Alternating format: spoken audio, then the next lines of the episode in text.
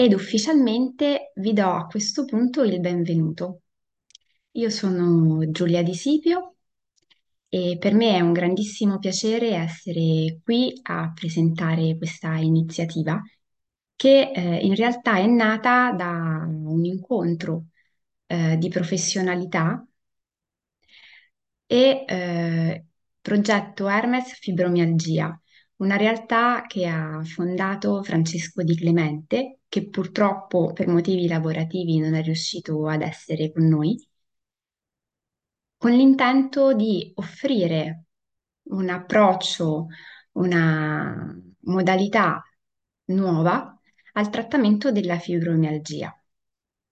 Io sono una psicologa, eh, nasco in realtà come laureata in agraria e questo lo dico sempre perché è sicuramente un percorso formativo un po' insolito, ma fa capire che alla base c'è un approccio molto scientifico alla realtà, perché in realtà quando si parla di meditazione, che è un tema che oggi toccheremo, uno spesso pensa che si stia parlando di qualcosa di molto astratto, magari religioso, c'è un po' di confusione in merito alla parola meditazione, mentre in questo contesto, all'interno di eh, questo incontro, ce ne occuperemo solo ed esclusivamente da un punto di vista prettamente scientifico e in un certo qual modo anche medico. Personalmente ho avuto il piacere di incontrare eh, la meditazione e la mindfulness in modo particolare qualche anno fa, leggendo un testo che penso essere uno dei testi più interessanti da um, approcciare quando uno inizia ad interessarsi di mindfulness o vorrebbe iniziare a scoprirne qualcosina in più, che è Vivere momento per momento di John Kabat-Zinn.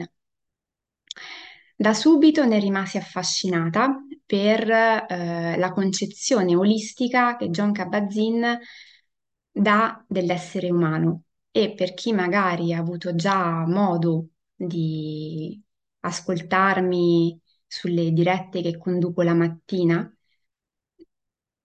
il concetto di individuo come persona olistica composta da un corpo, una mente, una parte emozionale, una parte spirituale, sta sempre alla base della mia idea di benessere.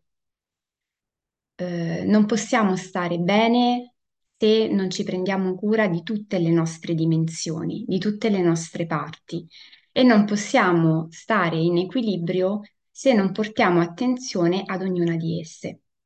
Questo vale sempre, ma quando ci ritroviamo a vivere dei momenti di disagio, di difficoltà o nel caso della fibromialgia, nei momenti in cui ci troviamo ad incontrare una patologia, una sindrome come quella che stiamo trattando, non possiamo non considerare che una patologia non ha una diretta conseguenza solo sul piano fisico, ma i suoi riflessi, le sue conseguenze si riportano un po' su tutte le altre sfere dell'essere umano. Spesso, soprattutto quando le patologie sono particolarmente invasive, anche dal punto di vista mentale è un po' come se fossimo rapiti da quell'idea, da quelle sintomatologie che si presentano e che sono ad esse connesse.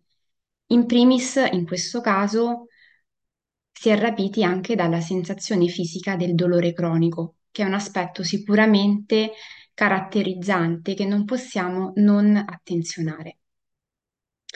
John Kabat-Zinn nel suo libro scrisse a un certo punto una frase che a me è rimasta particolarmente impressa.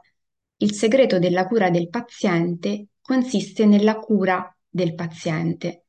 E um, in un ambito medico, all'interno anche dell'equipe del progetto Hermes Fibromialgia, mi piace iniziare l'incontro riportando questo aspetto, cioè l'attenzione e la cura alla persona che è un paziente, ma in primis è una persona con la quale dobbiamo interagire. L'incontro fra il medico e il paziente è un incontro particolare perché ciascuno ha una sua eh, area di competenza. E questo, per esempio, quando c'è un disagio, quando c'è una malattia, quando c'è un dolore, spesso le persone lo dimenticano o tendono a dimenticarlo, a non prenderlo in considerazione, focalizzandosi sul fatto che di fronte a un dolore, a una sofferenza, a un sintomo persistente, si cerca che qualcuno dall'esterno aiuti, ci aiuti dandoci una cura, una soluzione, un rimedio, come se magari stiamo vivendo un momento della nostra vita in cui qualcosa si è rotto e deve essere improvvisamente riaggiustato.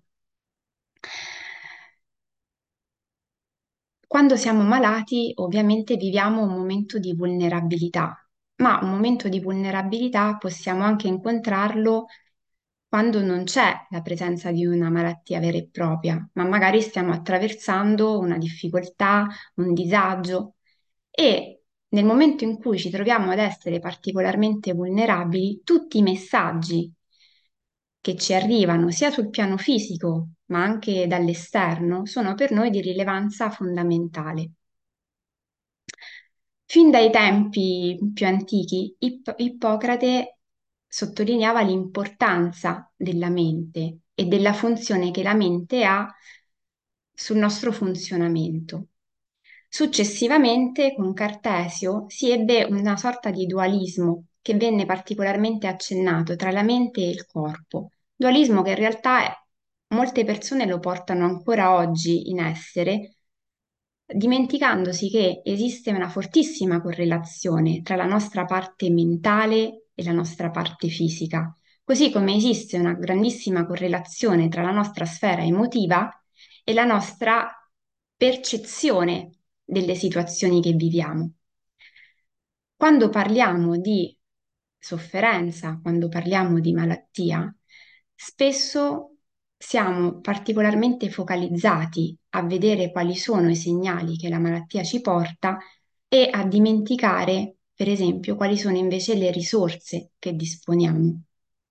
E in questa dimenticanza si nasconde una modalità di affrontare la situazione che spesso va controcorrente rispetto al processo di cura e di guarigione.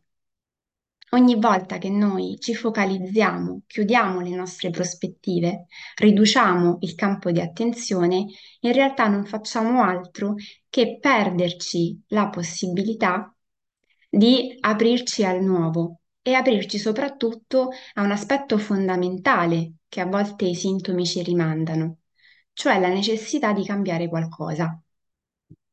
Il processo di guarigione, quando ci, troviamo di fronte a una situazione che ci fa stare male, è qualcosa che non può avvenire senza la presa di coscienza di dove stiamo e come siamo arrivati fino a qua. E non possiamo pensare di trasformare la nostra vita e quindi magari di allontanare i sintomi, i fastidi e il dolore senza fare nulla e continuare a fare tutto esattamente come facevamo fino a questo momento. È un po' come quando vorremmo tanto perdere peso, ma il nostro più grande desiderio è perdere peso senza modificare nulla nel nostro regime alimentare e quindi continuare a mangiare esattamente le stesse cose che mangiavamo prima, nelle stesse quantità, con, stessa, con lo stesso tipo di condimento, agli stessi orari. Perché questo ovviamente non è possibile, perché l'aumento del peso in realtà lo potremmo leggere come il sintomo che qualcosa non sta funzionando nel nostro regime alimentare o nel nostro stile di vita, perché stiamo in qualche modo accumulando qualcosa di cui non avremo bisogno. Il peso è sì un fattore specifico, ma è anche un elemento simbolico, perché noi quando ci portiamo del peso addosso, ci portiamo del peso sia dal punto di vista fisico e materiale, ma anche dal punto di vista di tutto quello che il peso comporta. E questo non possiamo non considerarlo. Io mi sono scritta qualcosa perché vorrei darvi tante informazioni e non perdermi nei meandri di un discorso che potrebbe allungarsi eccessivamente. Quindi prendetelo così. Se ogni tanto mi vedete leggere è perché vorrei essere tranquilla di darvi tutte le informazioni che penso essere rilevanti alle soglie della presentazione di un progetto in cui credo moltissimo e progetto Hermes Fibromialgia eh, crede altrettanto. Eh, quando conobbi la meditazione, un po' di tempo fa, e quindi lessi il libro di John Kabat-Zinn e mi avvicinai a questa pratica, la mia curiosità inizialmente era andata lì dove la maggior parte delle persone pensano che la meditazione porti, cioè io medito perché così mi rilasso, medito perché così eh, sto meglio, senza sapere esattamente che cosa si intende per stare meglio. Diamo delle definizioni un po' generiche alle cose che ci accadono. In realtà, quando poi iniziai a meditare, a studiare e a leggere, ehm, a proposito di meditazione e di mindfulness, scoprì che in realtà c'era un mondo dietro molto più interessante, molto più ampio e con tanti risvolti in più rispetto a quelli che avevo pensato inizialmente.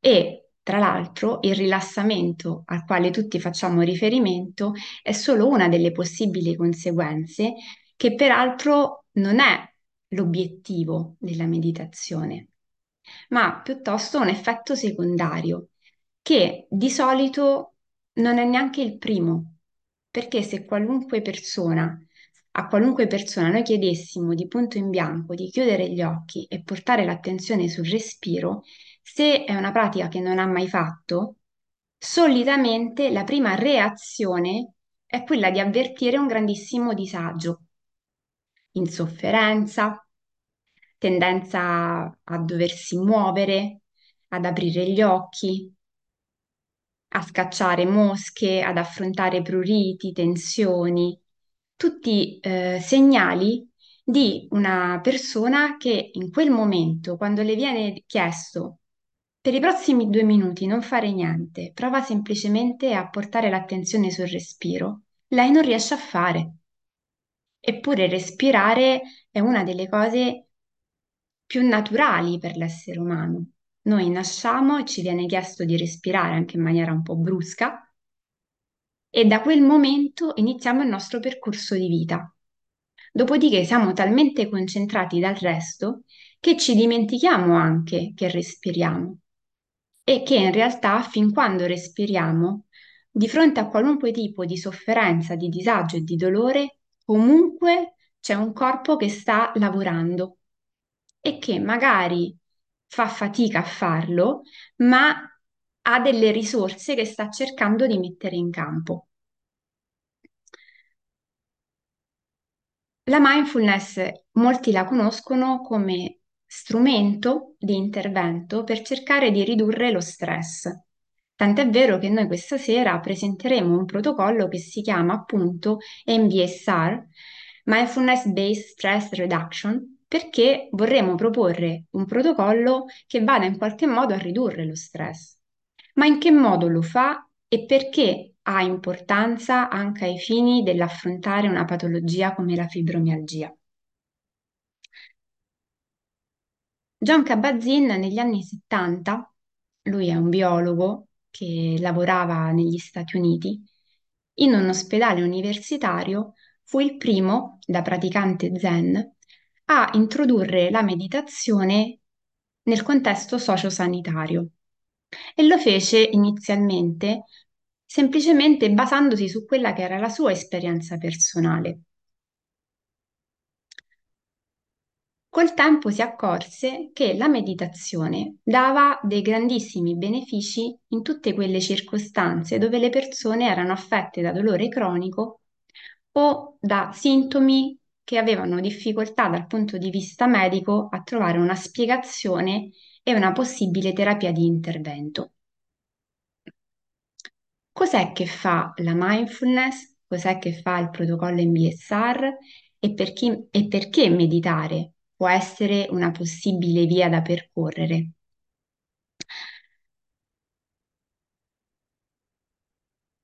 L'MBSR è un protocollo basato sullo sviluppo sistematico delle risorse interne del paziente, scrive John Kabat-Zinn. Molti pazienti sofferenti di dolore cronico alla fine ricevono il verdetto che dovranno imparare a convivere con esso.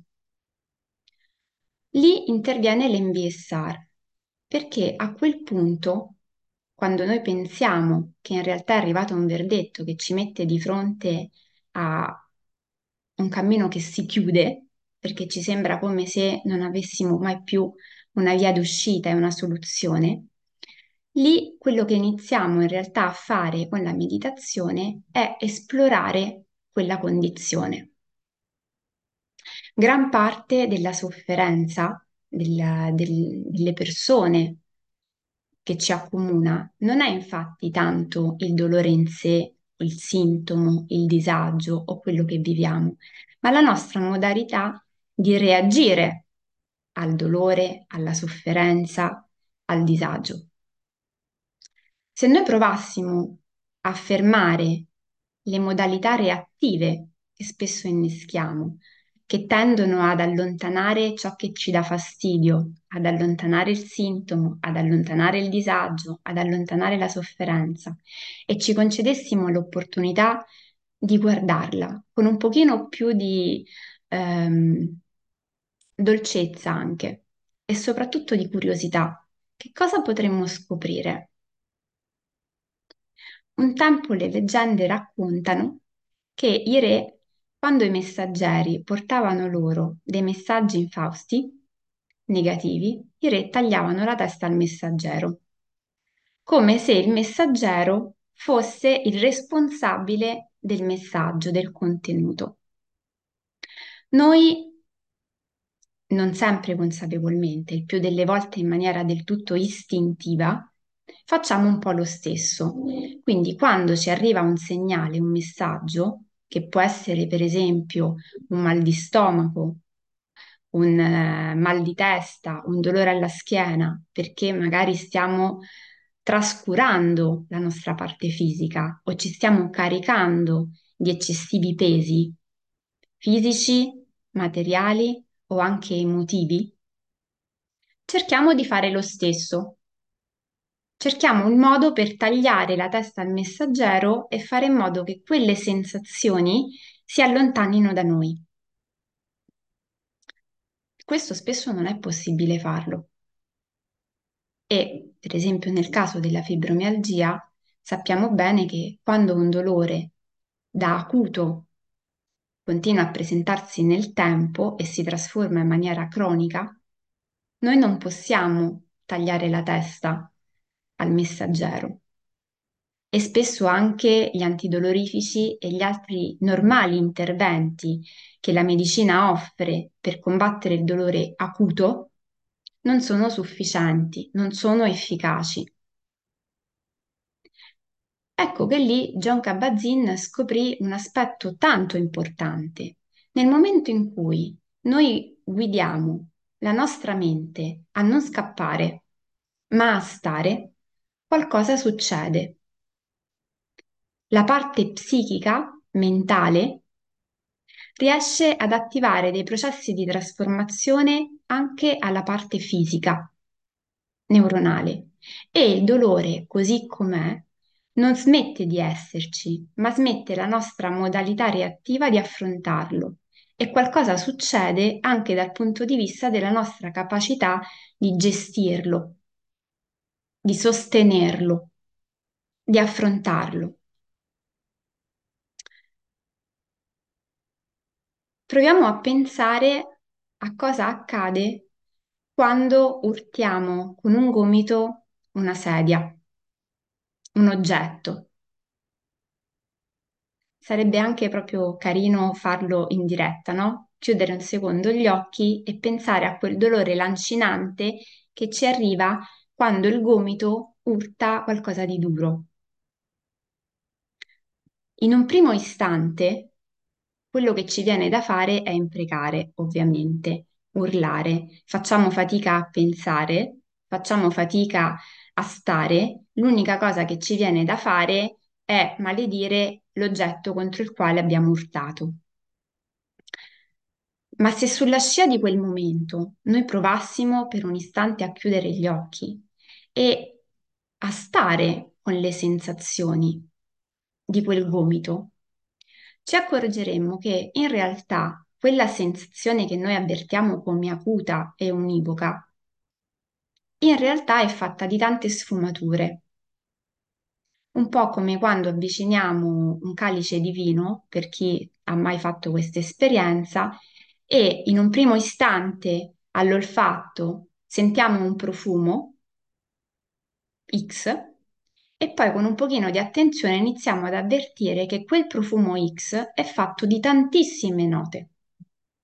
E quindi possiamo scoprire che è fatto di note fruttate, note speziate, vegetali, minerali e che in realtà alcune sono per noi particolarmente piacevoli, altre magari sono neutre, altre possono essere addirittura spiacevoli, ma nel calderone alla prima olfazione non le avevamo individuate. Quando noi ci concediamo la possibilità di esplorare una sensazione fisica, succede un po' lo stesso, che in un primo istante sentiamo un dolore forte, sordo. Dopo un po' iniziamo a sentire che qualcosa si trasforma e che in realtà in ognuno di noi c'è un angolino, uno spazio interno dal quale quell'esperienza può essere osservata. E se noi riuscissimo a portare la nostra mente non al dolore in sé, acuto, ma a quello spazio dal quale lo osserviamo e lo possiamo osservare, iniziamo a vedere che, per esempio, quel dolore non è fisso. Qualche dolore è, per esempio, a intermittenza. Qualche altro dolore una, ci regala una sensazione ehm, di calore. Qualcun altro ha un andamento oscillatorio. Nel momento in cui noi ci concediamo la possibilità di guardare con curiosità e in un atteggiamento che sospende qualunque tipo di giudizio e di valutazione quell'esperienza, ecco che lì inizia il nostro processo di trasformazione. Cos'è che ci insegna la meditazione? A partire dalla posizione che ci chiede di assumere nell'immobilità. Non tutto può essere facilmente cacciato. Quando noi siamo chiamati a stare seduti e avvertiamo una tensione, un prurito, la prima cosa che facciamo è quella di spostarci. Ma questo noi non possiamo farlo sempre, sia nella nostra vita quotidiana, quando riceviamo degli stimoli dall'esterno, magari sul lavoro, eh, dei colleghi che ci stanno dicendo delle cose che ci urtano, il nostro datore di lavoro che ci chiede delle, ehm, delle risorse che magari sentiamo di non avere in quel momento, i nostri figli, la famiglia, sono tutti input che dall'esterno ci arrivano e ci chiedono spostati da qua. Basta, non sentire più, questo mm, è troppo. Questo noi non lo possiamo sempre fare. A volte sì, molte volte no. Se siamo di fronte magari a una patologia a un sintomo, questo può darsi che richieda un tempo o può darsi che invece ci accompagni. E in quel caso che facciamo? Se abbiamo detto che il dolore in sé per sé ha tante sfumature, un aspetto molto interessante da approfondire è il concetto di sofferenza, che è legata non tanto al dolore, acuto o cronico che sia, ma alla relazione che noi instauriamo con il dolore dal punto di vista emotivo e dei pensieri. Tornando all'esempio di prima, per esempio, E ritornando al nostro gomito che ha urtato contro qualcosa di duro,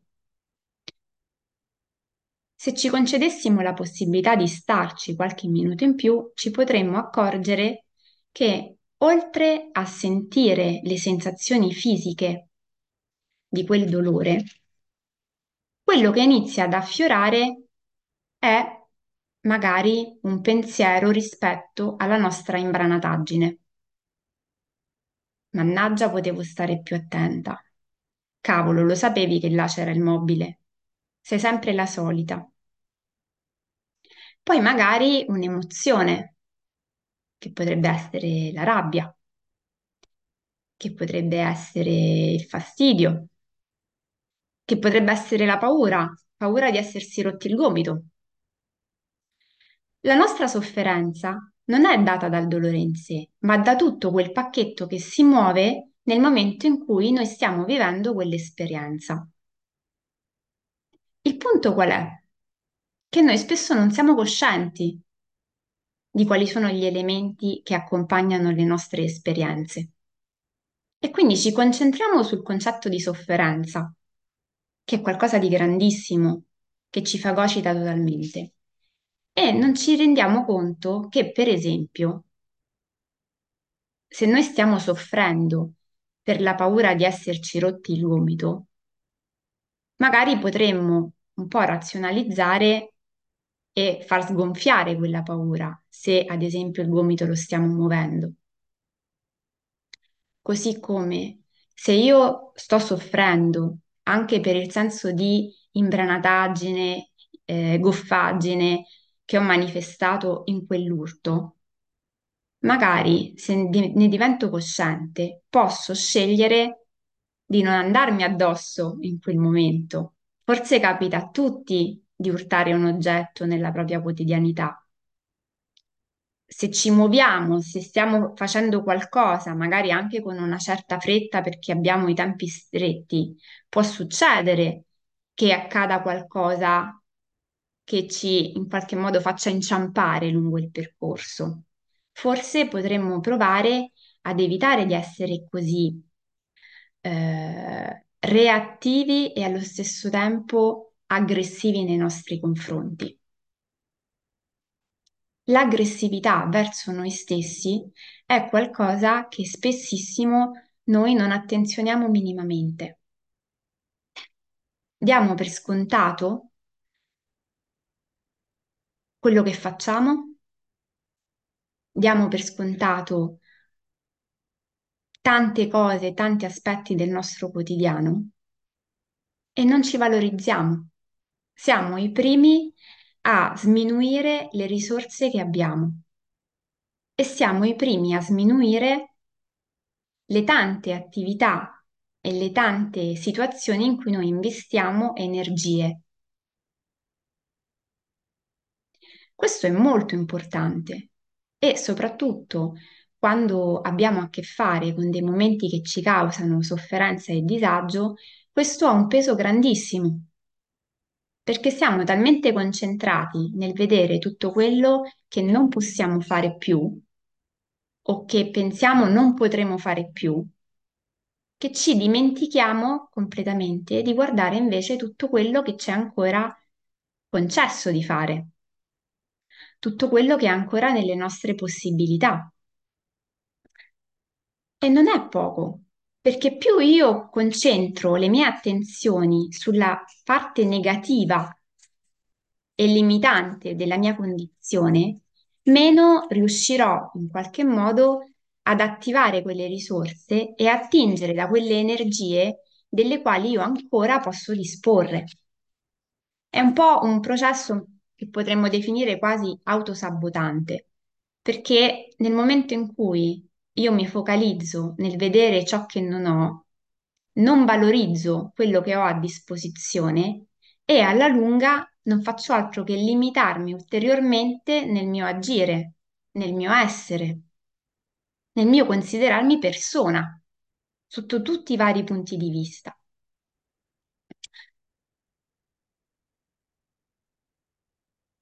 La nostra società in questo non ci aiuta minimamente, perché eh, la nostra società ha una spiccata avversione nei confronti del dolore, ha una spiccata avversione nei confronti della sofferenza e ogni volta che si, che ci troviamo a vivere in una condizione di sofferenza, i messaggi che ci arrivano dall'esterno è che da quella sofferenza dobbiamo il più brevemente possibile spostarci. La stessa cosa vale per esempio per le emozioni. Noi abbiamo tante emozioni, alcune sono considerate primarie, ma il più delle volte siamo portati a dare un giudizio piuttosto spietato sulle emozioni che proviamo, perché siamo certi che solo la felicità è un'emozione funzionale alla persona. Concetto più che mai errato, perché se fossimo sempre felici nella nostra vita, non ci sposteremmo mai. Non ci sarebbe nessun tipo di evoluzione, nessun tipo di crescita.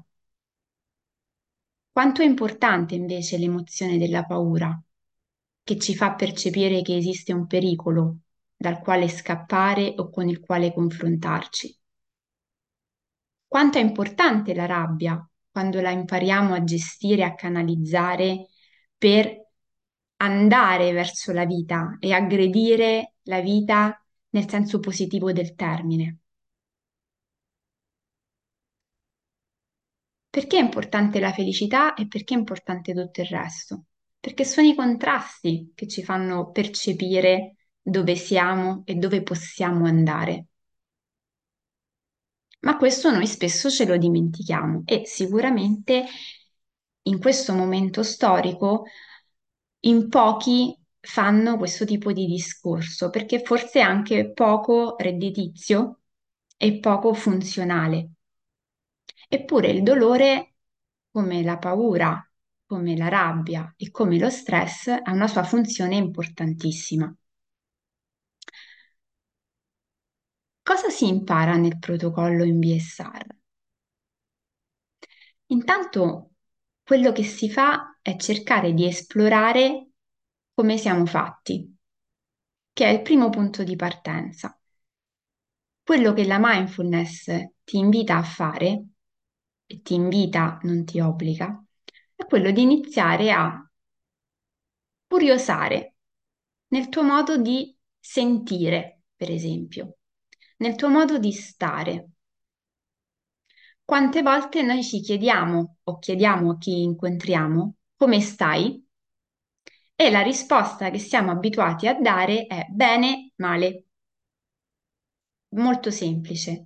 Il più delle volte diciamo bene perché è la risposta più facile, così non dobbiamo dare nessun tipo di spiegazioni. Quando qualcuno ci risponde che sta male, ci manda in crisi, perché là poi non sappiamo come progredire nella conversazione. Eppure, in realtà, la vita è fatta di molte più sfumature.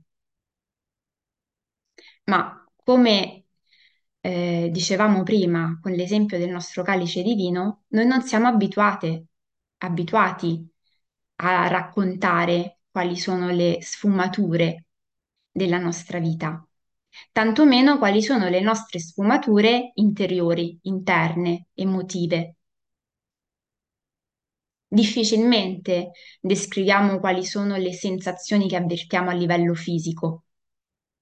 Ancor meno siamo abituati a descrivere le sensazioni che avvertiamo a livello emotivo. Ma molto nella nostra storia fa il linguaggio che utilizziamo. La mente su questo è particolarmente sensibile. Noi ognuno di noi ha una storia, è una storia, ma gran parte della sua storia è fatta dalle parole che utilizza per raccontarla. Questo è un aspetto che a me piace tantissimo sottolineare quando per esempio mi trovo a lavorare con i ragazzi, perché a prescindere dall'importanza che ha la lettura in senso ampio, Tante più parole noi conosciamo nella vita, tanto più possiamo descrivere con maggiori sfumature quello che ci accade. e possiamo dare un significato più ampio e più complesso alle esperienze che viviamo. Se conoscessimo soltanto dieci parole, e magari cinque di queste sono parole negative, è ovvio che il nostro modo di descrivere un'esperienza sarebbe fortemente condizionata dalle parole che andremo ad utilizzare. Se io dico oggi mi sento particolarmente euforica, è un discorso. Se il mio modo di esprimermi è legato a se mi sento più o meno arrabbiata del solito, l'enfasi è sulla rabbia. Oh, che strano, oggi non sono così arrabbiata rispetto a ieri. Il focus è sulla rabbia. Ma se io dico oggi mi sento particolarmente ottimista, grintosa, curiosa di vivere questa giornata, interessata da quello che andrò a, a sperimentare, già la prospettiva è diversa, perché non sono più o meno arrabbiata, più o meno triste, più o meno dolorante, più o meno sofferente. Sono aperta, sono in una posizione che è di apertura, neutrale in partenza. E tanto si è visto che la mente, la predisposizione che la mente ha nei confronti delle esperienze che noi viviamo, influenza le nostre percezioni fisiche, la nostra capacità di saper sostenere i disagi.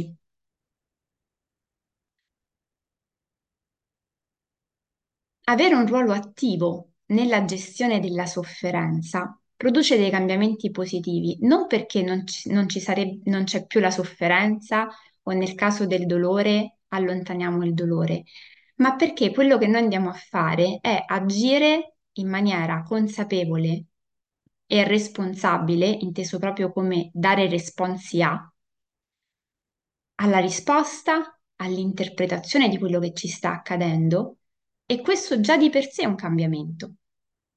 Perché se io riacquisto un certo potere personale, allora non sono più vittima in balia degli eventi, degli accadimenti, di quello che succede, ma sono protagonista, parte attiva di un processo, parte attiva di una fase, parte attiva di un'esperienza.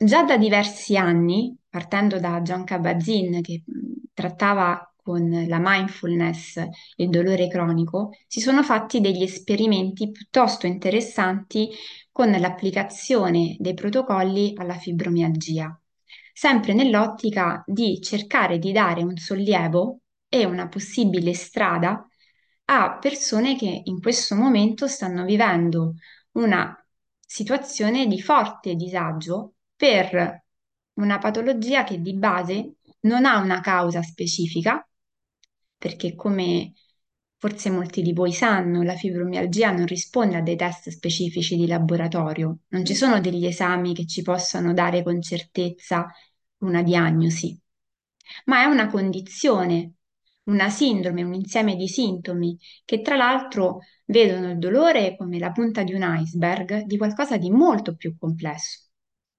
tono dell'umore, alterazione del sonno, disturbi del comportamento alimentare. Tante sono le situazioni in cui questa malattia arriva a condizionare i condizionamenti. E tante sono le situazioni in cui spesso la persona affetta da questa patologia si trova in difficoltà non sapendo esattamente poi qual è la causa e quindi conseguentemente non sapendo neanche bene qual è il rimedio. All'interno del progetto Fibromialgia, che sappiamo essere appunto un progetto Hermes multidisciplinare, tanti sono i professionisti che collaborano con, con l'intento comune di offrire una possibile strada e un sollievo alla persona e in quest'ottica la mindfulness si pone come possibile strada all'inizio, quando noi ci troviamo di fronte a dover gestire intanto una situazione che probabilmente non avrà una soluzione certa perché non ha neanche una causa certa. E quindi quando noi non sappiamo esattamente da dove viene qualcosa, è anche difficile avere una risposta esatta.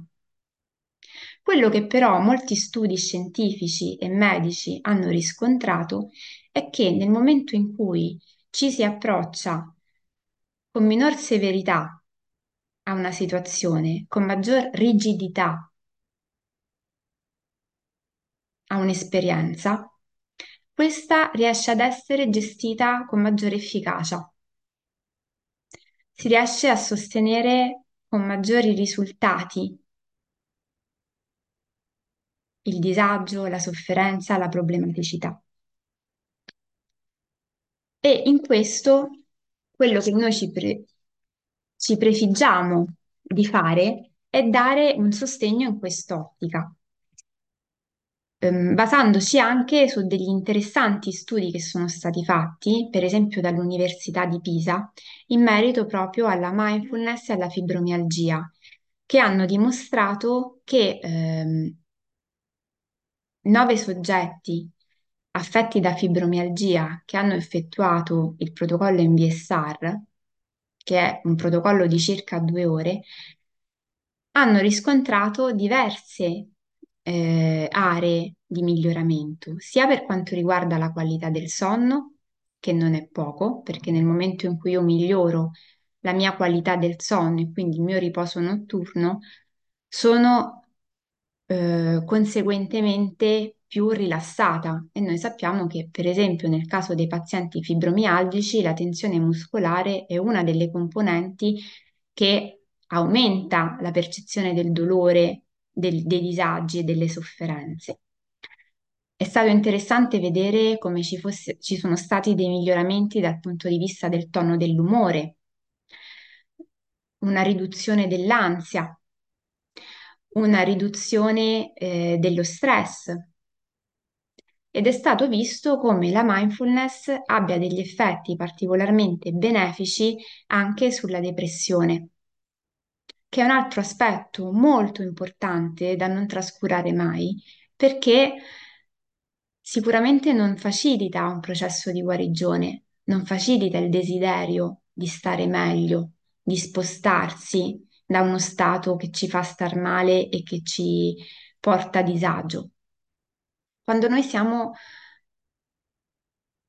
scarsamente motivati, difficilmente riusciremo a attivare un processo di cambiamento e soprattutto difficilmente riusciremo a sostenere le difficoltà che il processo di cambiamento ci metterà di fronte.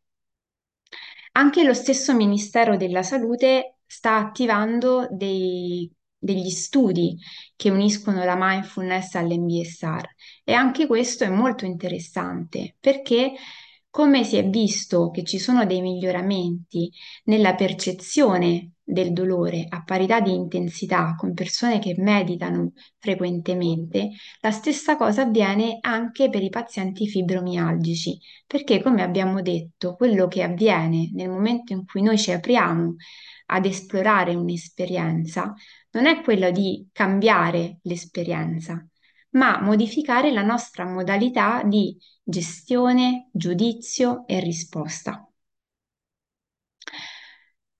Per tutti coloro che a questo punto fossero interessati ad approfondire la tematica, ad interessarsi ad una partecipazione concreta a questo protocollo, l'MBSR è un protocollo di otto settimane. L'ho già detto, lo, ri- lo ribadisco, lo sottolineo, che non ha nulla di religioso, ma che è assolutamente laico, non ha nessun tipo di controindicazione rispetto a cure farmacologiche che poi ognuno di noi può magari, ehm, che magari deve sostenere per la sua condizione fisica e prevede un incontro settimanale di due ore e mezza, in questo caso il martedì dalle 6 alle 8.30, online, in modo tale che ognuno può gestirsi ehm, tranquillamente da casa. richiedendo però fin dall'incontro zero una partecipazione attiva al di fuori della sessione in sé per sé. Quindi da questo punto di vista si dice sempre che l'MBSR attiva un processo di cambiamento dall'incontro zero, perché non si è più in attesa che qualcosa accada, ma si inizia a fare qualcosa affinché le cose succedano. E l'impegno ovviamente riguarda delle pratiche meditative che ognuno di noi può tranquillamente fare da casa, organizzandosi con i suoi familiari, con i suoi spazi, con i suoi tempi. Mediamente l'impegno è intorno ai 40-45 minuti al giorno. La durata è otto settimane, sono otto incontri più uno introduttivo e una giornata intensiva e la durata stessa ha una sua funzione, così come è fondamentale anche la funzione del gruppo, perché stare con gli altri ci permette di lavorare anche in maniera indiretta, quando magari non ce la sentiamo e ci limitiamo ad ascoltare quello che succede all'interno del gruppo, così come la durata ha una sua efficacia perché noi sappiamo che per attivare una nuova abitudine, romperne delle altre, c'è bisogno di un tempo e ovviamente c'è bisogno di un impegno. Ci sono domande? Ci sono degli aspetti che qualcuno di voi vorrebbe chiedere, eh, aspetti che li ha incuriositi?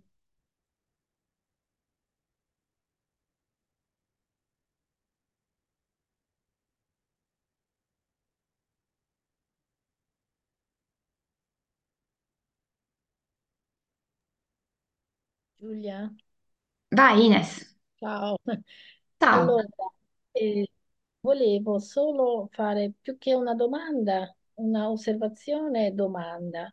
Ovviamente questo protocollo ehm, può essere, diciamo, eh, adottato e applicato non solo ehm, nel caso specifico della fibromialgia, ma ha una ricaduta, può avere una ricaduta a 360 gradi nella vita di una persona o è stato elaborato nello specifico mirato proprio a questa condizione.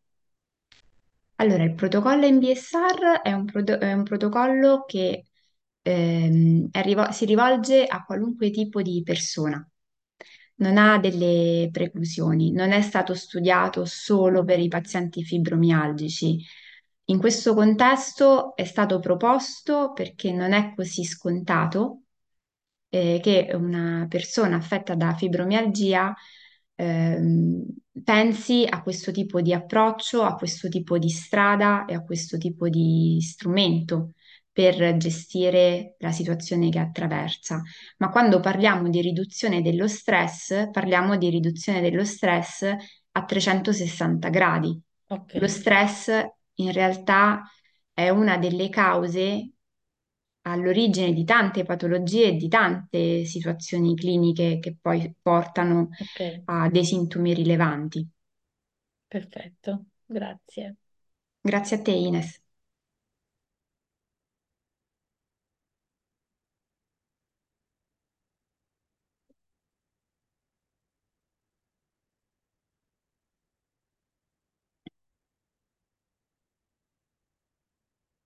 Se ci sono delle altre domande, io sono a disposizione, così come sono il resto a disposizione anche nei giorni a seguire eh, sui canali social, Facebook, Instagram, sul sito eh, mio personale trovate tutti i riferimenti, anche eventualmente per contattarmi in privato e approfondire aspetti che magari pensate essere particolarmente interessanti per voi e che magari non vi vengono sul momento. Giulia, sono Monica. Ciao Monica, Ciao. Ehm, mi chiedevo, l'incontro zero, eh, che data ha? Quindi quando partirà questo corso? Se l'hai già detto, scusami, ma io sono arrivata tardi, mi sono connessa tardi. mancherebbe. Allora, l'incontro zero sarà martedì 27 Ok, e- ed è un incontro al quale possono partecipare tutti. Eh, tutti coloro che sono interessati all'incontro zero possono ancora partecipare. Dall'incontro 1, eh, ovviamente no, perché l'incontro 1 è fondamentale per coloro che vogliono aderire al protocollo, perché pone proprio le basi. Quindi chi non ha modalità, possibilità di partecipare il 5 marzo, eh, purtroppo a questa edizione non potrà essere eh, ammesso. Tutte le altre date sono comunque sempre di martedì, sempre dalle 6 alle 8 e mezza, fatta eccezione per la giornata intensiva, che ha una sua funzione ben specifica all'interno del, del protocollo e si eh, svolgerà di, eh, lo dico subito, domenica 14 aprile. Perfetto, grazie. Grazie a te, Monica. Tutte le mie considerazioni, grazie infinite.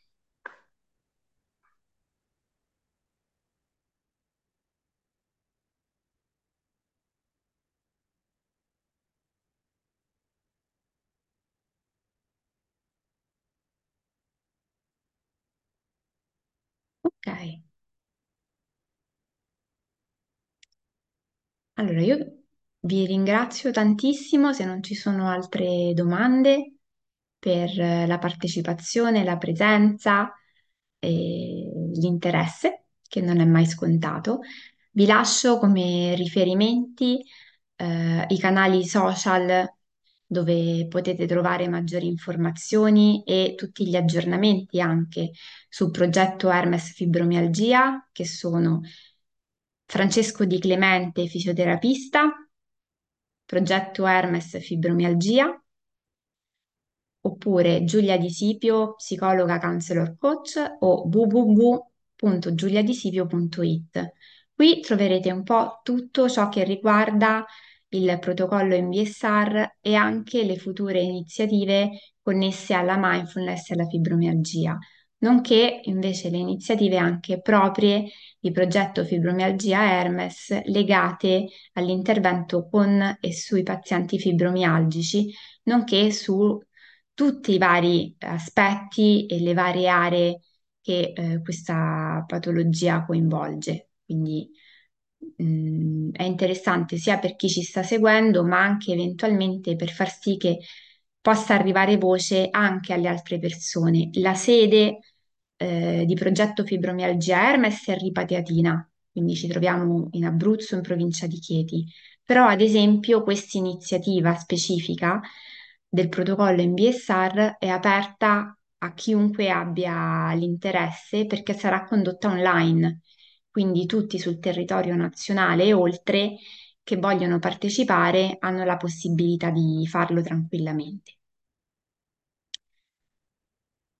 Grazie di cuore a tutti, io vi Posso auguro fare una una, buonissima una- serata. Sì, posso fare prego una Silvana, domanda su fuori, fuori tempo massimo?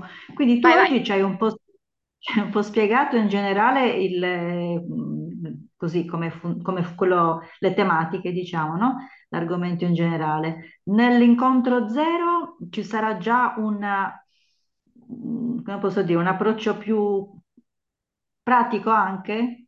Sì, inizieremo a vedere la- il protocollo in modo un pochino più pratico e inizieremo anche a dare qualche indicazione proprio su come affrontare il protocollo.